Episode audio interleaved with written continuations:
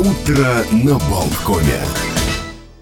Сам, можно сказать, замечательный, удивительный, наш любимый писатель Григорий Остер сам появляется в нашей студии. Мы просто очень рады этому событию. Да, я сам напросился.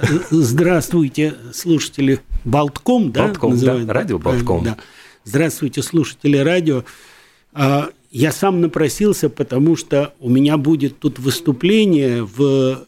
Правильно вы говорите. Splendid Palace – это кинотеатр, но он работает как театр, такой концертный зал. И 28 декабря, 13 часов, у вас будет тоже возможность лично встретиться.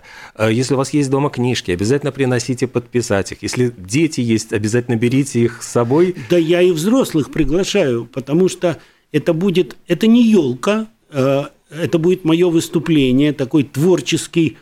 полдник, как бы, потому что он днем не утренник и не вечер, а полдник будет такой.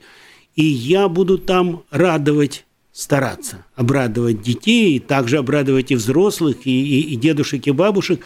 И кроме того, что просто я буду читать свои вредные советы, рассказывать разные истории, я попытаюсь из каждого взрослого достать того ребенка, которым этот взрослый был когда-то давным-давно, и подружить этого ребенка с детьми этого взрослого, которых он приведет с собой. Жизнь в Латвии. Насколько я знаю, у вас здесь даже и книжки выходят на латышском языке. «Яутра математика». Очень интересные, перевод, и здесь даже можно прочитать задание. «Талис садере аркарли, ка апедис пеци скарбинес апаву крема». Taču apēda tikai 3 kārbiņas, cik kārbiņu Талис nespēja pieveikt. Ну, то есть поспорил, что съест 5 коробочек обувного крема, а съел только 3. Вот спрашивается, сколько же он не смог съесть. Вот насколько для детей эти задания действительно поощряют их занятия математикой? И тут в чем дело? Вот, значит, у меня есть такой вредный совет. Если ты не знаешь математики, могут обмануть тебя родители. Скажут, съешь, сынок, 4 ложечки, а подсунут 8,5. Вот причина, по которой многие крепкие, упитанные мальчики с детства ненавидят арифметику. А смысл этой книжки моей в том, чтобы дети поняли, что математика – это не скучно, это не тоска. Вредные советы – это одна история, а задачи, которые были еще до вредных советов, это была моя первая книга, которая вышла и продалась миллионными тиражами. Она просто Я превратил задачи в маленькие смешные новелки. Их не обязательно решать. Их можно просто читать и смеяться. Как анекдотики такие. Но дети с удовольствием в этом случае их решают. Я вообще создал несколько специальных наук, вот, о которых мы тоже будем говорить на моем выступлении. У меня вышел учебник по конфетоедению. Вышел учебник по квартироведению. Это когда ты изучаешь квартиру как мир, потому что, собственно, каждый ребенок, он же это и делает. Он рождается и начинает изучать мир в собственной квартире. И для него это как путешествие в всякие дальние страны. Вообще вот надо сказать, что ребенок, каждый, любой ребенок, это вообще экспедиция. Он родился, и он отправляется в сложнейшее, тяжелейшее путешествие. И главное, что он ищет в этом своем путешествии, это границы дозволенного. Люди часто думают, что вот есть вредные дети, которые нарочно делают всякие пакости, а они не делают никаких пакостей. Они просто проверяют, что можно и что нельзя. И так на каждом шагу. И вот я вот понял за свою жизнь вот что тот метод и тот способ, которым мы окорачиваем наших детей, а детей, конечно, нужно окорачивать, иначе они погибнут, вот эти способы и есть культура. Потому что если мы делаем это ремнем, наказаниями, это одна песня. А если мы, любя своего ребенка и понимая, что, конечно, мы должны его, я нарочно использую слово «окорачивать», а не «останавливать», а все равно должны это делать, но сам метод, каким это все происходит, на самом деле это очень важная история. Вот чего я хочу сказать. Я могу вас попросить надеть наушники, вот взять, потому что у нас кто-то дозванивается очень долго и упорно в студии. Здравствуйте, добрый день. Добрый день. Скажите, а вот ваш оппонент, который говорит, он, ну, как бы адекватно все это осознает, что он говорит, и... Спасибо большое, да. Тут бывают и такие у нас слушатели. Ну это как раз та самая история, потому что люди не понимают, что такое вредные советы. Они думают, да, что я учу детей плохому. Значит, вредные советы – это прививки от глупости. Я пишу их для того, чтобы ребенок сам увидел, в какую дурь, какую глупость может завести его мысль, которая у него у самого в голове родилась, или то, что ему внушают нарочно, чтобы сделать из него что-то ужасное. И ребенок сам в этом разбирается, потихонечку начинает видеть, где ошибка в том, куда я его зову. И увидев эту ошибку, он получает прививку. Еще есть у нас несколько минут? Да, вот, если можно еще почитать что-нибудь, да? Я хотел рассказать о еще одном моем учебнике, который я заканчиваю писать. Я его давно пишу. Этот учебник называется «Литература». Вот в школе мы изучаем литературу, изучаем литературные произведения. Но дело в том, что бывает, просто вранье, а бывают настоящие, великие литературные произведения. И если ребенок хочет научиться не просто там враки какие-нибудь говорить, а действительно создавать литературные произведения, он прежде всего должен изучить все то, что наврали до него его предыдущие поколения детей. Так же, как мы же изучаем древнюю литературу и продвигаемся потихонечку вперед. Так вот, оказывается, величайшие древние литературные произведения были вот какие. Первое произведение звучало так: «Это не я». Это великое произведение. А второе, еще более великое произведение, оно звучало так: «Я больше не буду». И сами понимаете, что это действительно великое литературное произведение, потому что любой ребенок, конечно же, будет все то, что он обещает не делать. Будет обязательно. А вот третье величайшее литературное произведение создали сразу два автора одновременно. Так бывает. Как вот там Бойль-Мариотт, «Законы», например. Вот и звучит оно так: «Он первый начал». И это великое литературное произведение, естественно, мы повторяем до сих пор. Огромное количество, и даже целые народы, стоя друг против друга и показывая друг на друга пальцы, кричат: «Он первый начал». А дело-то в том, что это действительно литературное произведение, потому что всегда в драке, в любой, оба начинают первые. От этого никуда не денешься.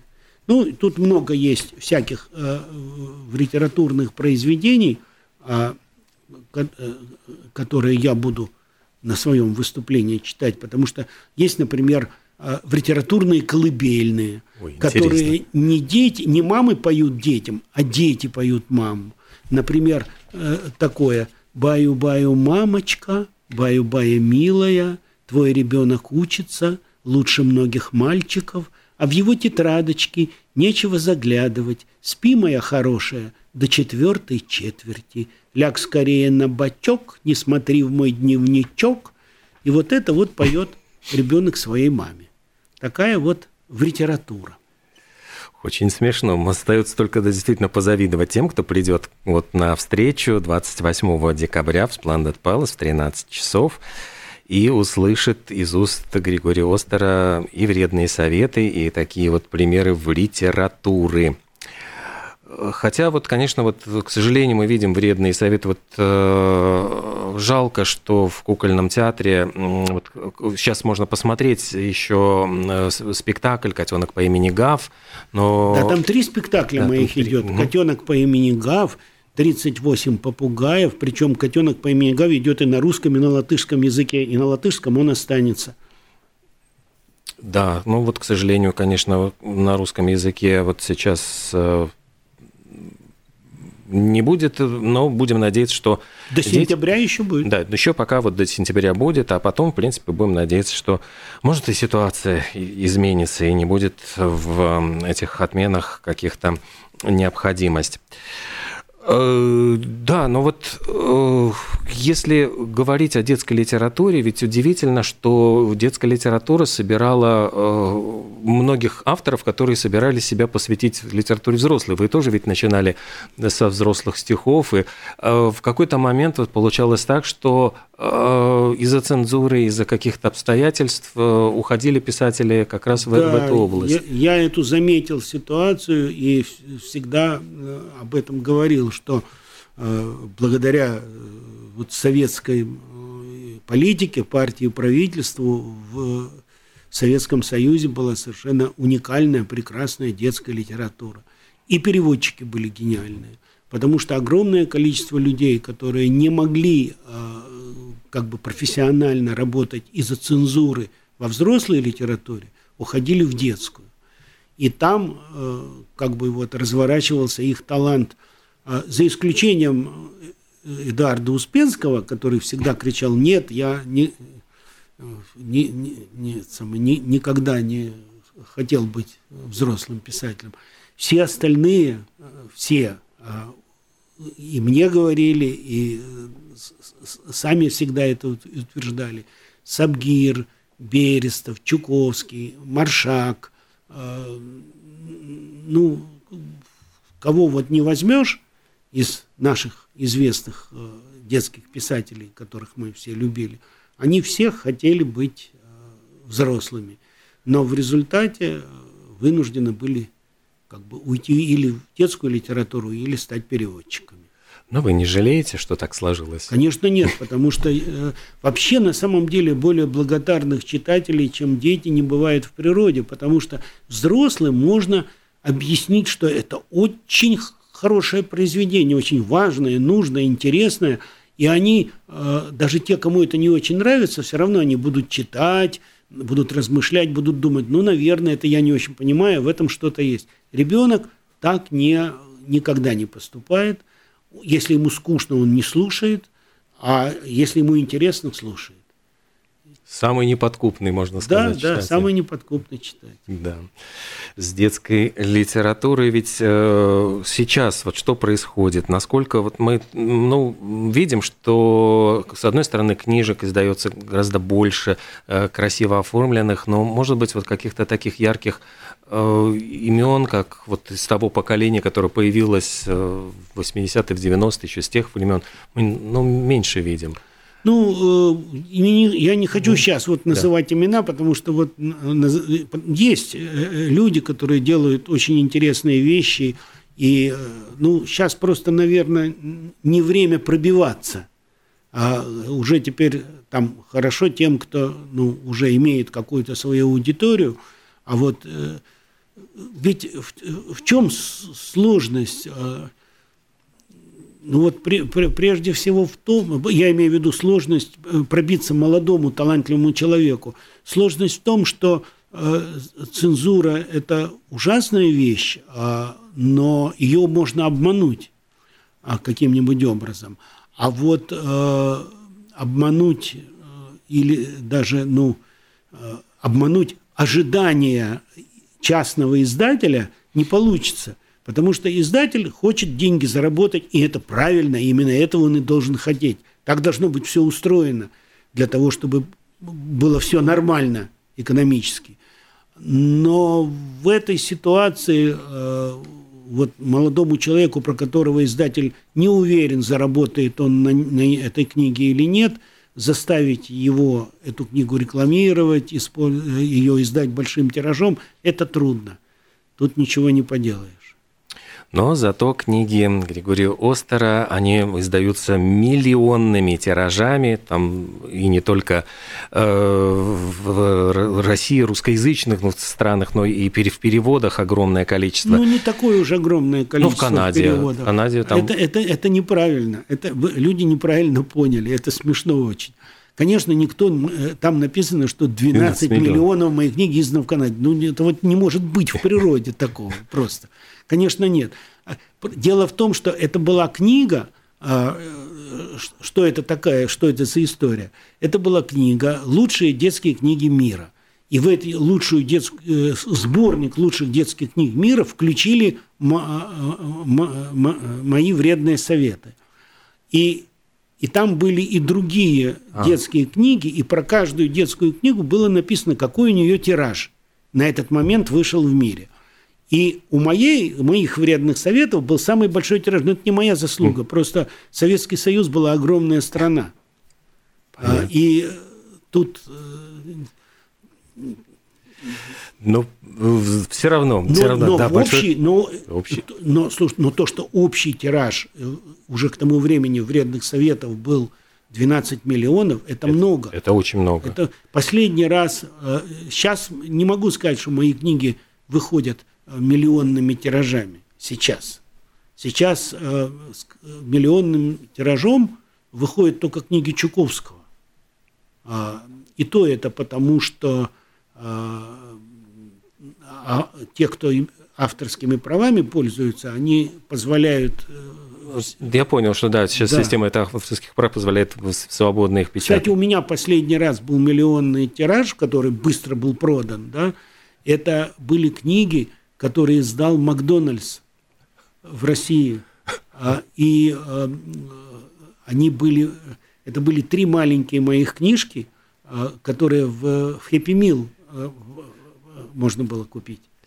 Но вот мне просто показывает, что время, к сожалению, мы бы говорили, время заканчивается. Я просто в конце нашей беседы еще раз напомню, что 28 декабря Splendid Palace, Малый зал, 13 часов. Эту беседу вы можете продолжить, задавать вопросы, приносите книжки, подписать. Григорий Бенсонович Остер будет рассказывать очень много и читать вредных советов. Можно билеты приобрести на prima.net на сайте. Ищите через интернет. Вам огромное спасибо, Григорий Бенсонович, что нашли время. И вам спасибо. Да. Всего доброго, удачи. Спасибо. Всего хорошего читателям моим.